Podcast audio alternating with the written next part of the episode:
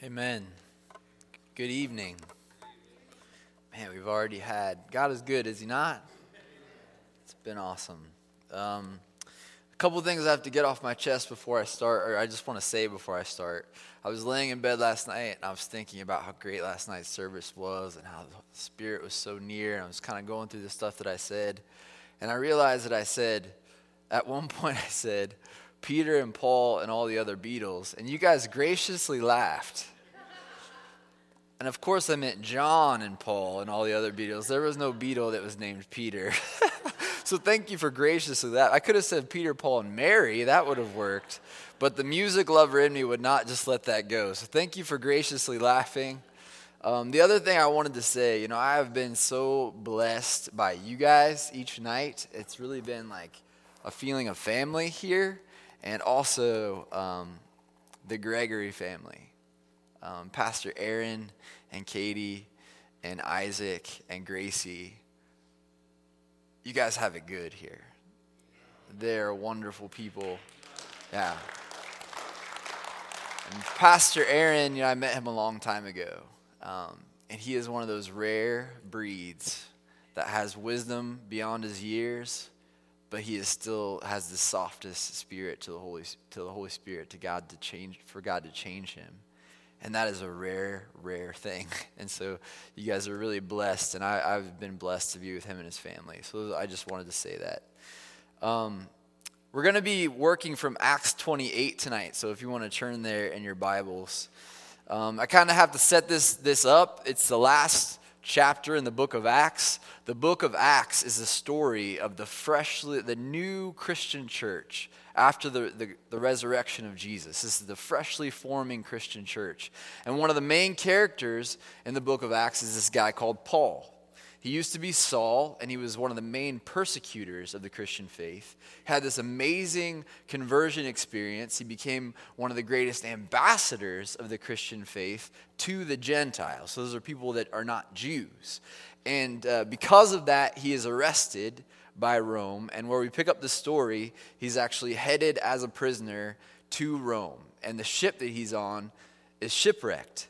And so that's where we pick up the story. So I'm going to pick it up at 28 1 they land on this island called Malta. And it says, once safely on shore, we found out that the island was called Malta. The islanders showed us unusual kindness. They built a fire and welcomed us all because it was raining and cold. Paul gathered a pile of brushwood, and as he put it on the fire, a viper, driven out by the heat, fastened itself on his hand. When the islanders saw the snake hanging from his hand, they said to each other, This man must be a murderer. For though he escaped from the sea, the goddess of justice has not allowed him to live. But Paul shook off the snake off into the fire and suffered no ill effects. The people expected him to swell up or suddenly fall dead, but after waiting a long time and seeing nothing unusual happen to him, they changed their minds and said he was a god. It is kind of funny. There was an estate nearby that belonged to Publius, the chief official of the island. He welcomed us to his home and showed us generous hospitality for three days. His father was sick in bed, suffering from fever and dysentery. Paul went in to see him, and after prayer, placed his hands on him, the hand that had just been bitten by a viper, and he healed him. When this had happened, the rest of the sick on the island came and were cured. They honored us in many ways, and when we were ready to sail, they furnished us with the supplies we needed. So I'm going to jump down to the end of the chapter. Basically, they get on the boat, they end up in Rome. Paul continues to teach the gospel, even though he is a prisoner in Rome. He's basically under house arrest, but preaches to whoever will listen, whoever will come to see him, including the Roman guards who are switching, are watching him. And the chapter ends like this. It says, For two whole years, Paul stayed there in his own rented house and welcomed all who came to see him.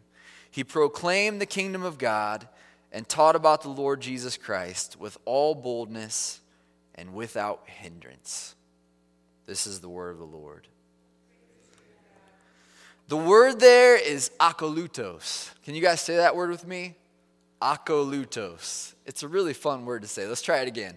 Akolutos. It's, it's this awesome Greek word. And what it means is just what we read there without hindrance, without restraint. It is like nothing can hold this back. It's like a, a, freight train, man. Like nothing can stop it in a manner that no thing and no one can stop. It's a beautiful Greek word. And the cool thing about this word is this is the only place in all of the Bible that this word is used.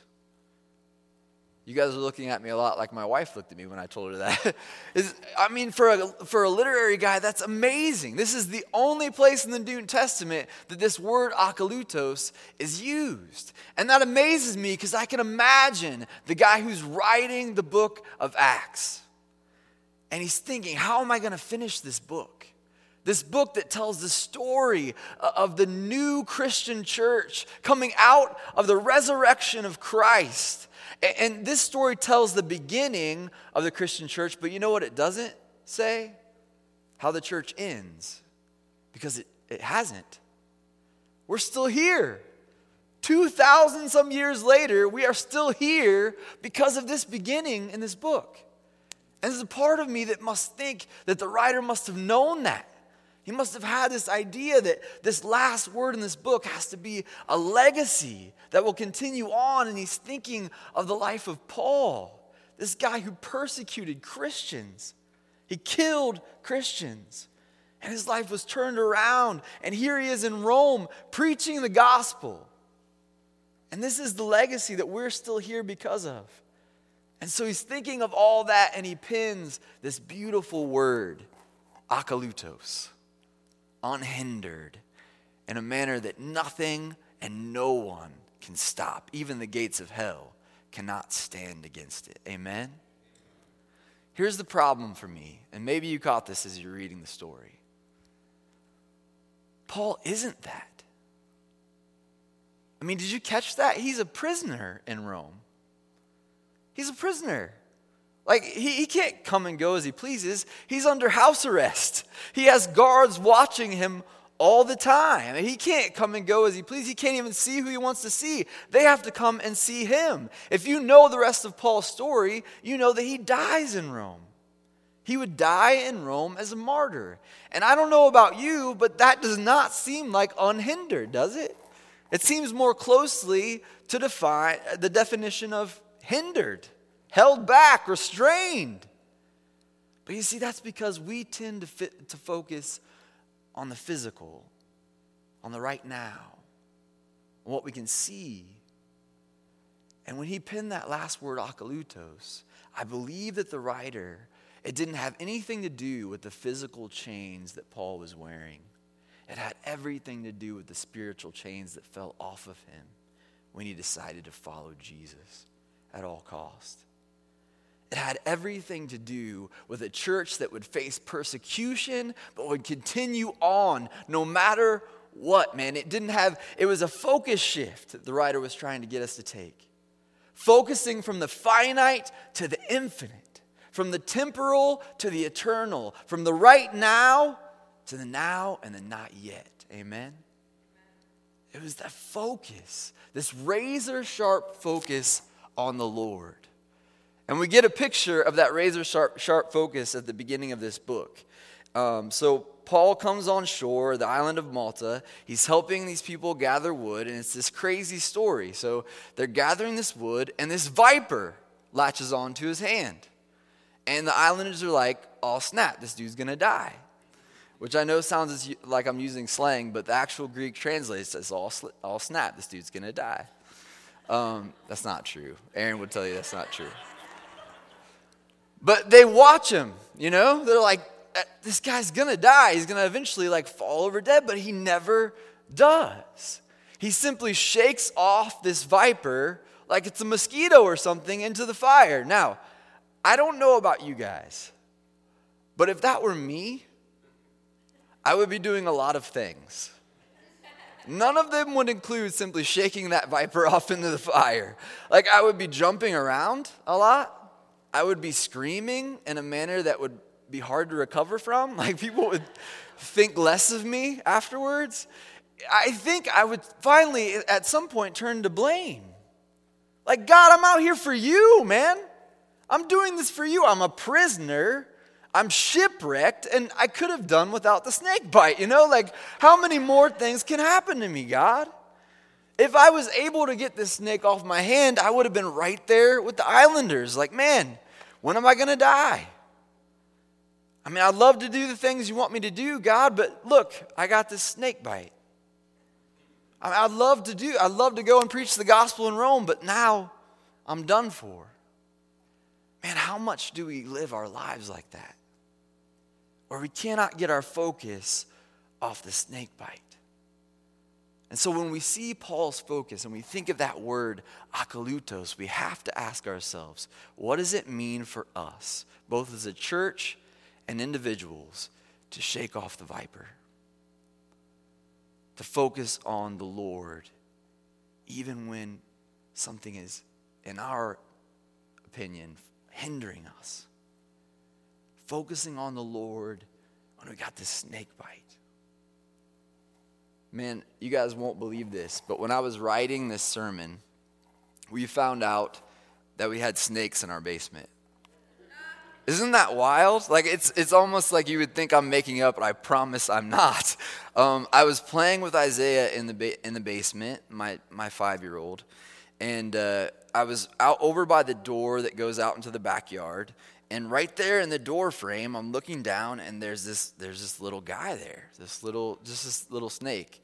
So I got you know it's the official snake catching tool, a dinner fork, and uh, and I tried to like get this little guy, you know, and and he was so small that he like went in and out of the prongs and went back to where he lived, and that's where I heard the slithering around of other brother and sister snakes, and I was like, okay, I'm I'm out. Like I'm not. That's too big for me. And I called in the big guns, and they came and set up traps and stuff. So, um, so I'm trying to write this sermon, and I haven't shared it with you guys yet, but um, I share it almost every time I preach. You know, I've struggled with mental health all of my life. Um, my actual condition is OCD. I, have, I, I don't have the kind of OCD that you joke about. I have the actual disorder, and I've had it since I was a child and uh, I see a counselor for it. You know, it's, it's a real condition that I deal with. And I talk about that because I think there's a lot of stigma about that in the church. And there shouldn't be because we come here with brokenness, just like we've been talking about. But for some reason, there's still a lot of stigma around mental health. So I always try to, to put that in there, you know, just to say that, to get it out there. But as you can imagine, I'm, I'm trying to write this sermon and I have OCD. And so I'm trying to write this sermon about shaking off the viper, and all I can think about is the snakes under my house. And I'm, I'm, my mind is creating these irrational scenarios. Like all the snakes in the Kansas City area are convening on my house. Like they're having a snake conference underneath my house, you know? And I get to this point where my anxiety just gets so much that I usually just have to shut down the tank and I'm like, okay, I'll just come back to it when I when I when I feel better because I'm this is crazy, you know? And then I felt this tap on my shoulder. Not like a physical tap, but you know that tap, right?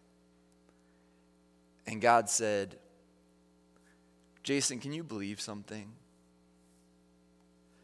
Can you believe that right where you're at right now is the perfect place to write this sermon?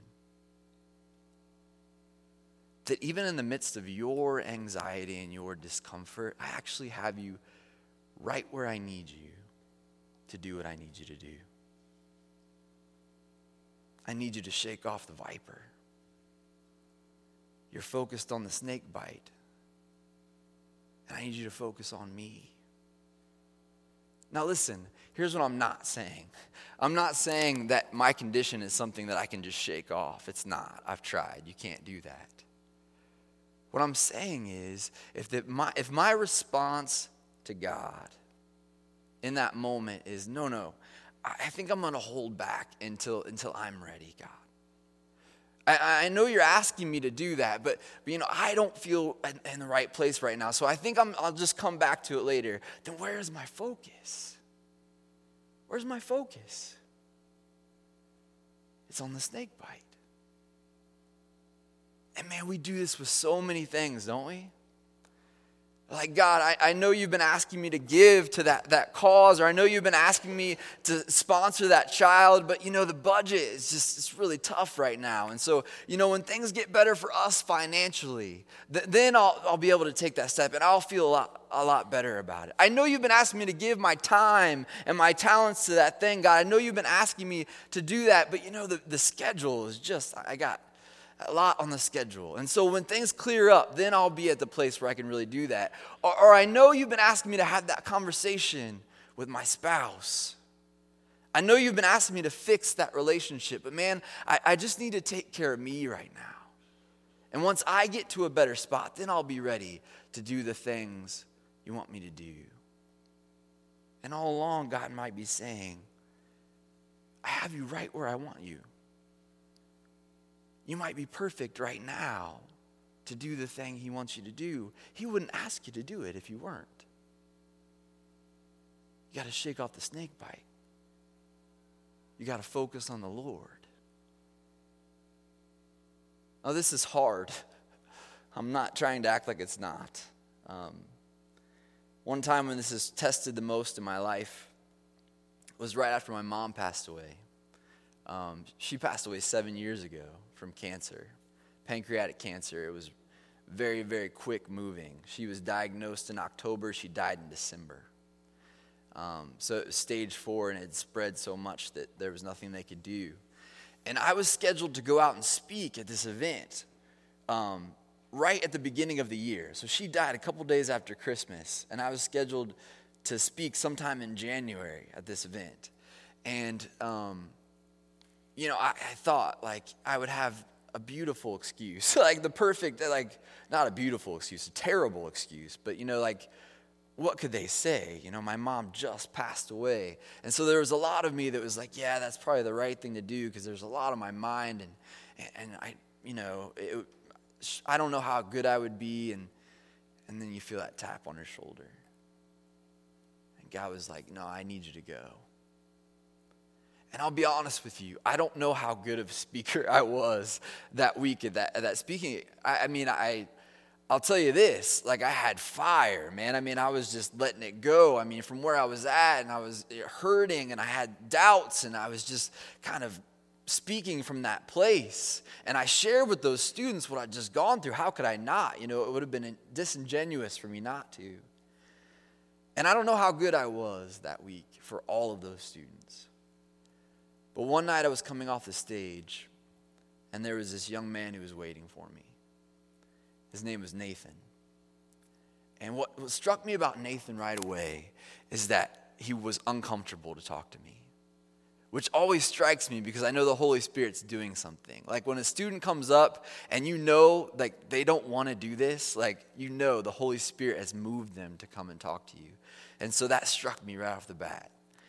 And Nathan started talking to me about his dad. He lost his dad less than a month ago. His dad was a drummer. And so we shared common stories because my mom was an artist and taught me a lot about art, and his dad was a drummer and it taught him how to drum. And as Nathan and I were connecting, I realized that Nathan had not dealt with any of the grief that he was feeling about his dad's passing. He hadn't even started.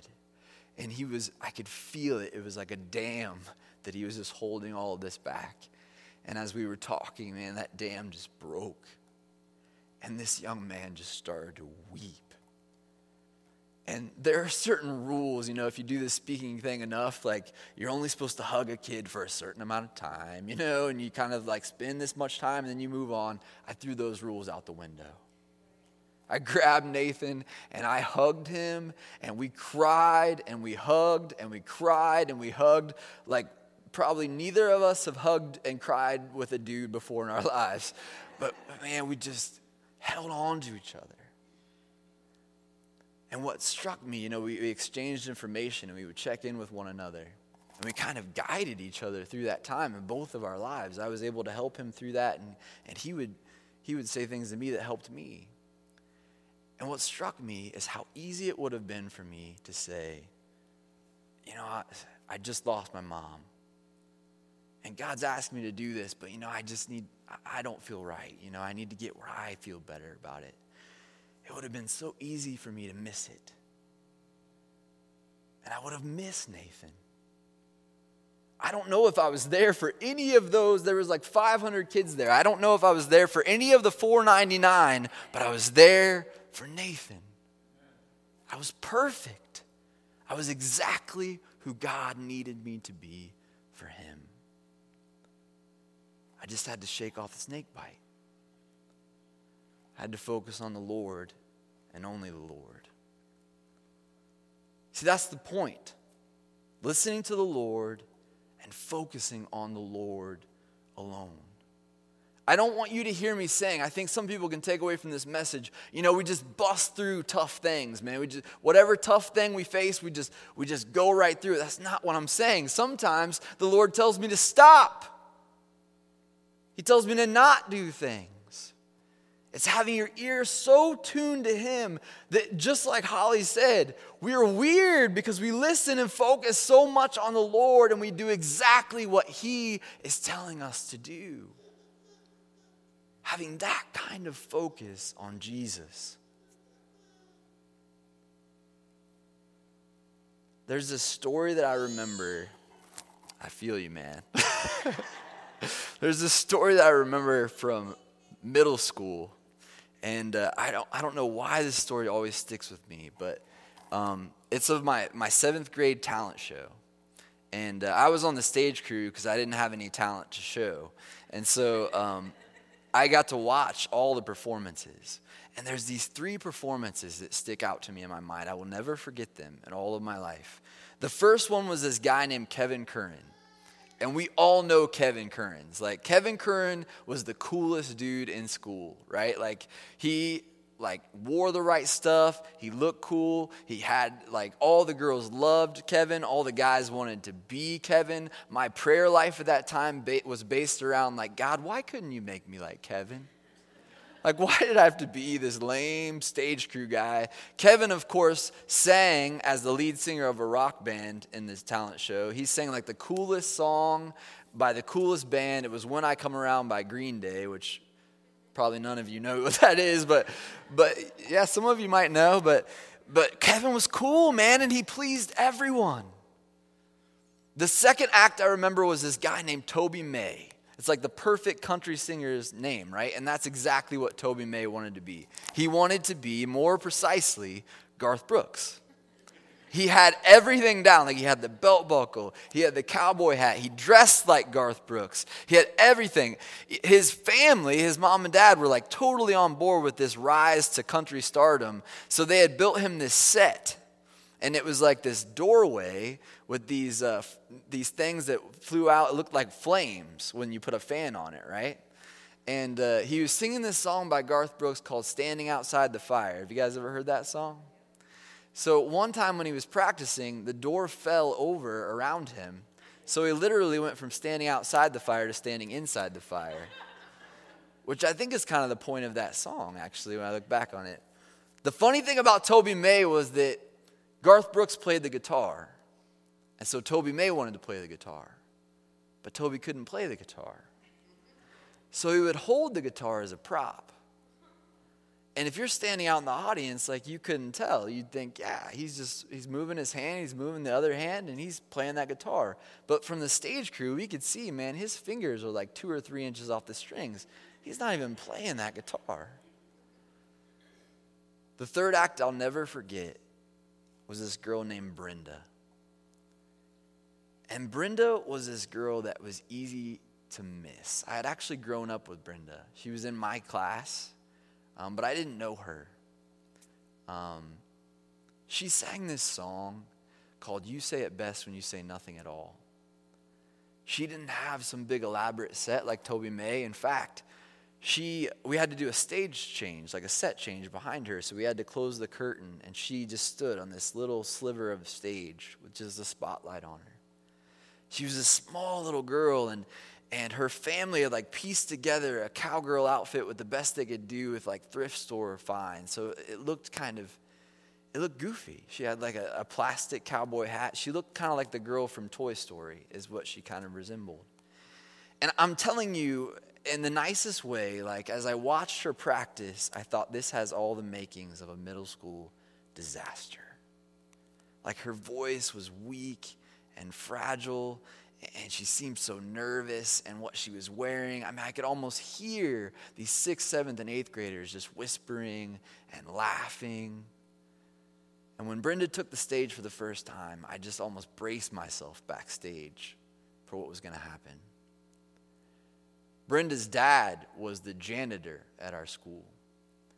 And he had managed to um, get off all three performances. We did it for sixth, seventh, and eighth grade. He had managed to get off those periods so he could come and watch his daughter sing.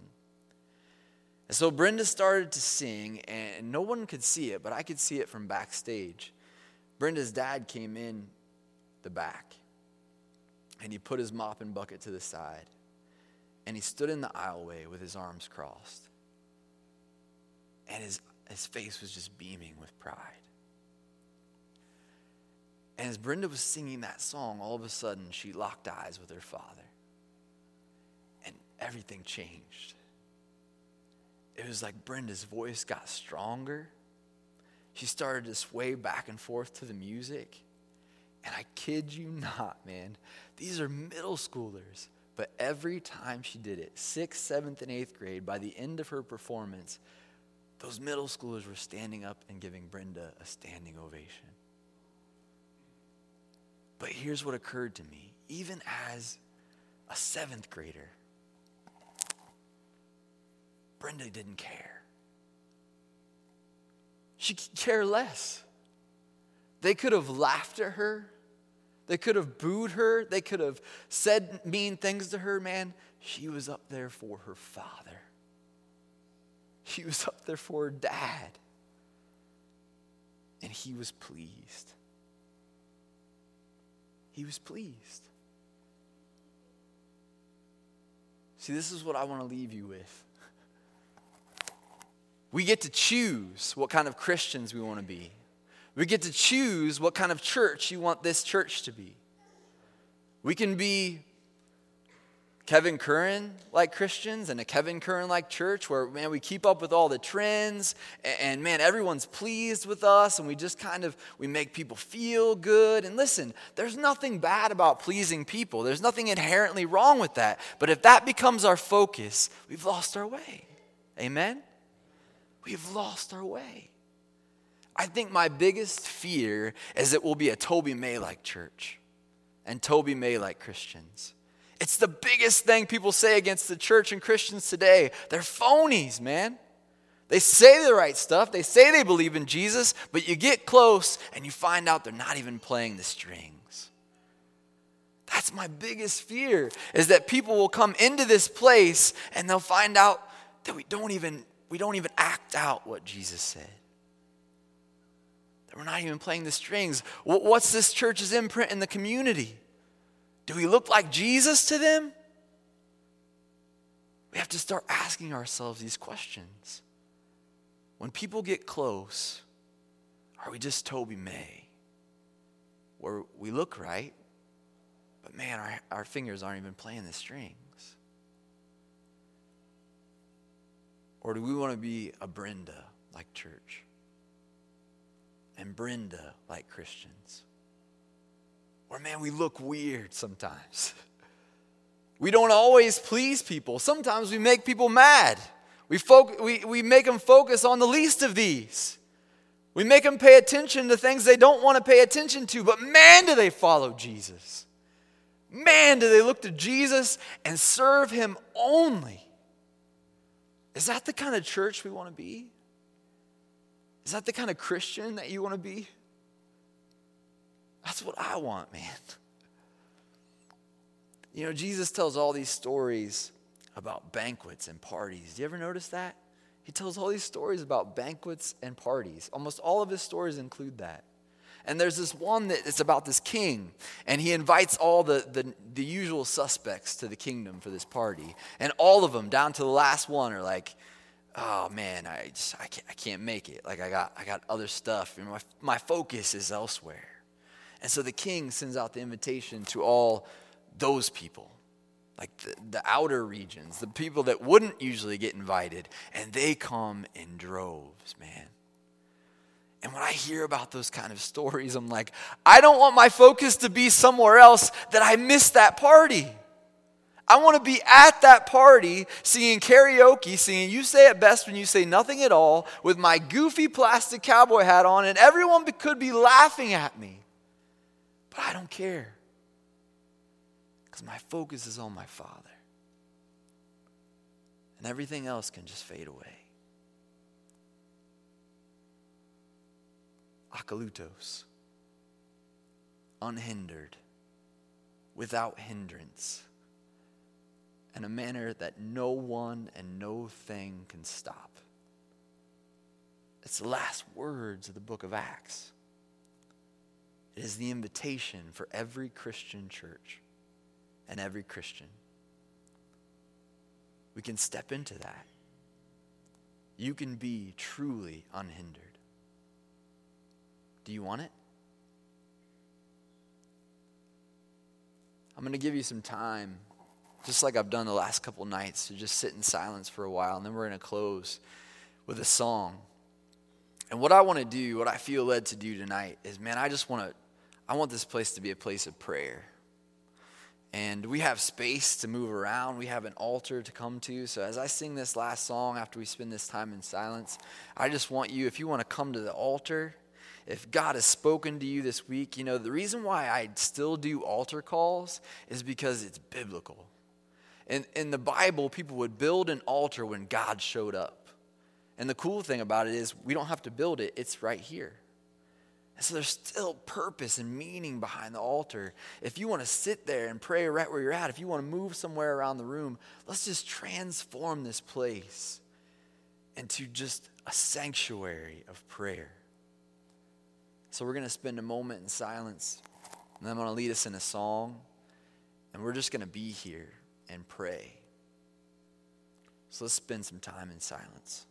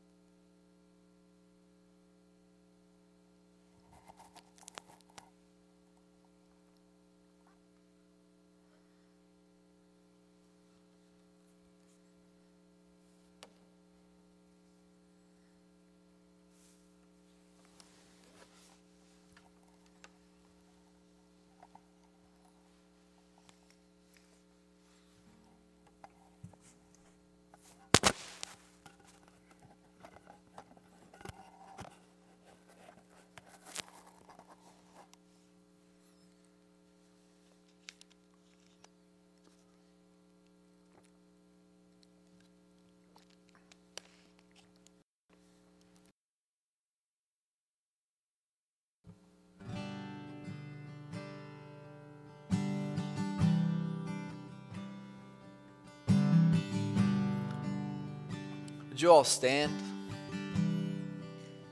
And like I said, just feel free to move around the room, to come to the altar if you want to. We're just going to have this last song be a prayer. And we're just going to just spend some time with the Lord as we close our time. Worthy of every song we could ever sing worthy of all the praise we could ever bring, worthy of every breath we could ever breathe. We live for you.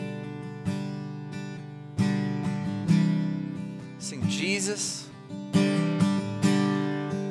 Jesus, the name above every other name. Jesus, the only one who could ever save. Worthy of every breath we could ever breathe. We live for you. We live for you. Sing holy. We sing holy. There is no one like you. There is none beside you open up my eyes in wonder and show me who you are and fill me with your heart and lead me in your love to those around me. We sing worthy.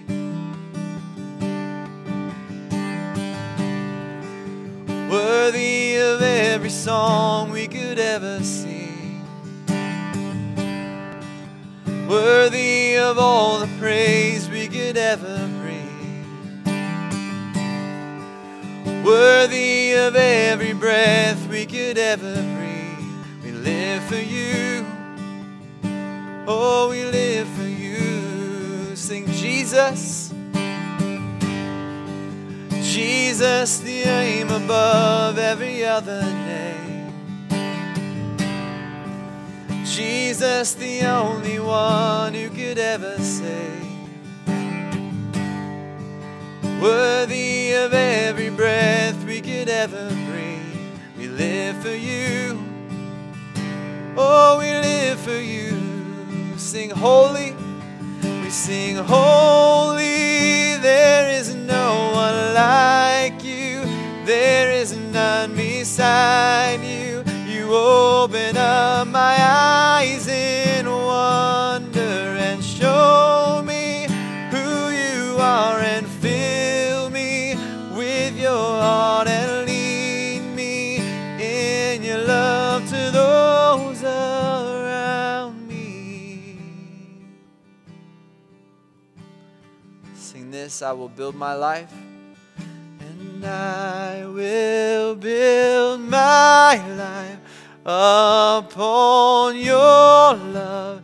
It is a firm foundation, and I will put my trust in you alone, and I will not be shaken. I will build my life upon your love. It is a firm foundation, and I will put my trust in you alone, and I will not be shaken. I will build my life upon your love. It is a firm foundation, and I will put my trust in you alone, and I will not be shaken.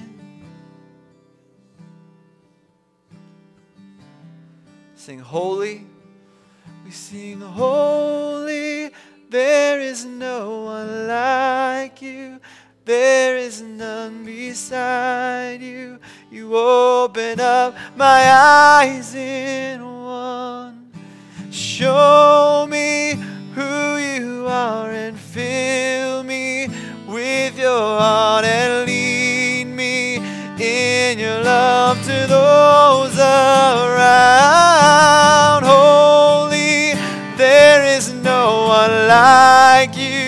There is none beside you. You open up my eyes in wonder and show me who you are and fill me with your heart and lead me in your love to those around me. And I will build my life upon your love. It is a firm foundation, and I will put my trust in you alone, and I will not just sing that out again, and I will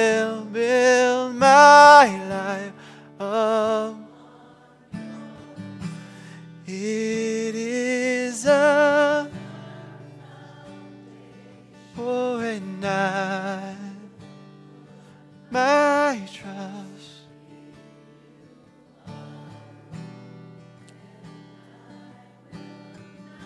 Just declare that with the voices. Sing, and I will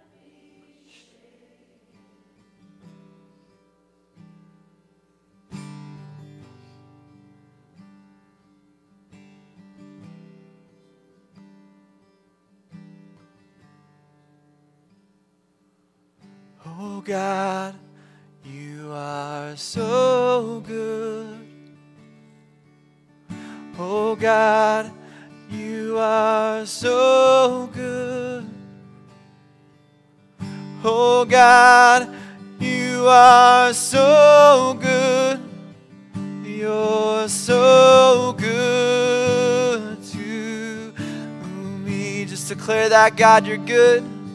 Oh God, you are so good. Yes, you are.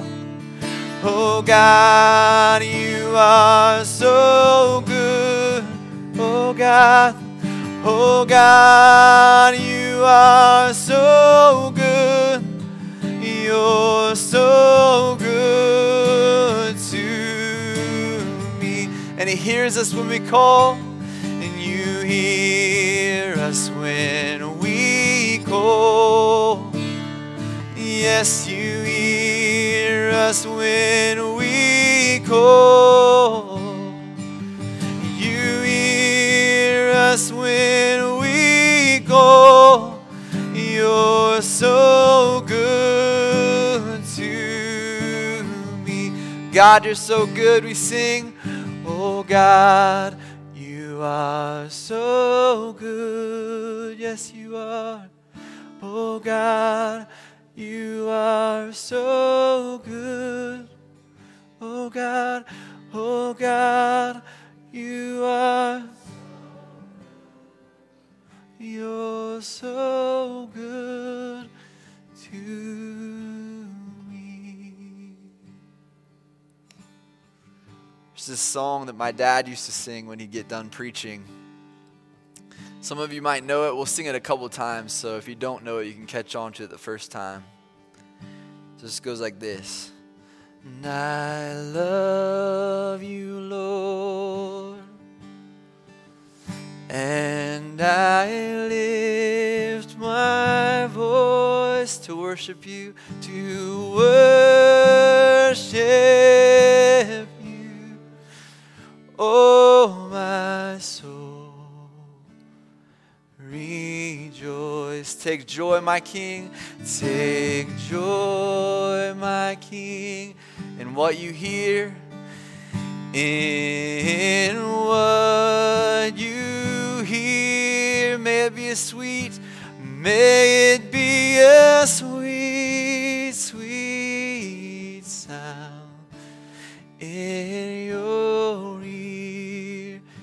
sing that again. I love you, Lord. I love you, Lord, and I lift my voice to